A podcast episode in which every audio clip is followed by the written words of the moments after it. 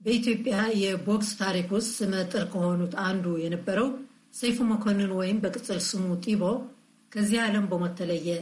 ሰይፉ መኮንን ሁለት ጊዜ ሀገሩን ወክሎ በኦሎምፒክ የቦክስ ውድድር ላይ ተሳትፏል።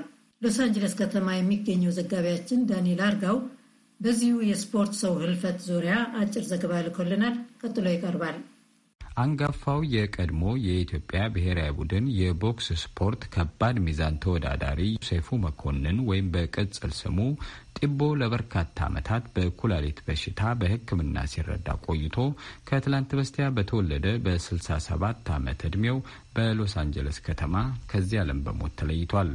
የአውሮፓውያን ዘመን አቆጣጠር በ1972 ዓ ም እና በ1976 ዓ ም በሙኒክ እና ሞንቴሪያል በተካሄደው የኦሎምፒክ ውድድር ላይ ሰይፉ ጢቦ አገሩን ወክሎ ተወዳድሯል። ሰይፉ መኮንን የቦክስ ስፖርት የጀመረው እንደ አውሮፓውያን ዘመን አቆጣጠር በ1971 ዓ ም በዳግማዊ ምኒልክ ትምህርት ቤት ተማሪ በነበረበት ወቅት ሲሆን ልምምድ ያስጀምሩትም አሜሪካዊ አሰልጣኝ ኤድዋርድ ሳይመን መሆናቸውም የዚሁ አንጋፋ ቦክሰኛ ግለ ታሪክ ያትታል። የ1973 ዓ ምትም እንደ አውሮፓውያን ዘመን አቆጣጠር በአዲስ አበባ ላይ በተካሄደው የምስራቅና መካከለኛ የአፍሪካ ሻምፒዮና ውድድር ላይ በከባድ ሚዛን ለሀገሩ የወርቅ ሜዳሊያ አስገኝቷል።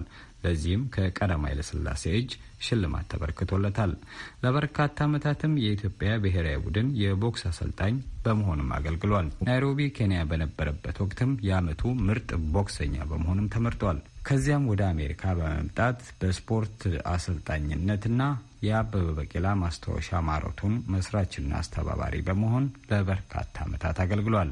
ይኸው አንጋፋዊ ስፖርት ሰው በሕክምና ሲረዳ ቆይቶ ዳግም ላይ መለስ በሞት ተለይቷል። ቦክሰኛ ሰይፉ መኮንን የሁለት ልጆች አባት ነበረ። ለአሜሪካ ድምፅ ዳንኤል አርጋው ነኝ ከሎስ አንጀለስ ካሊፎርኒያ።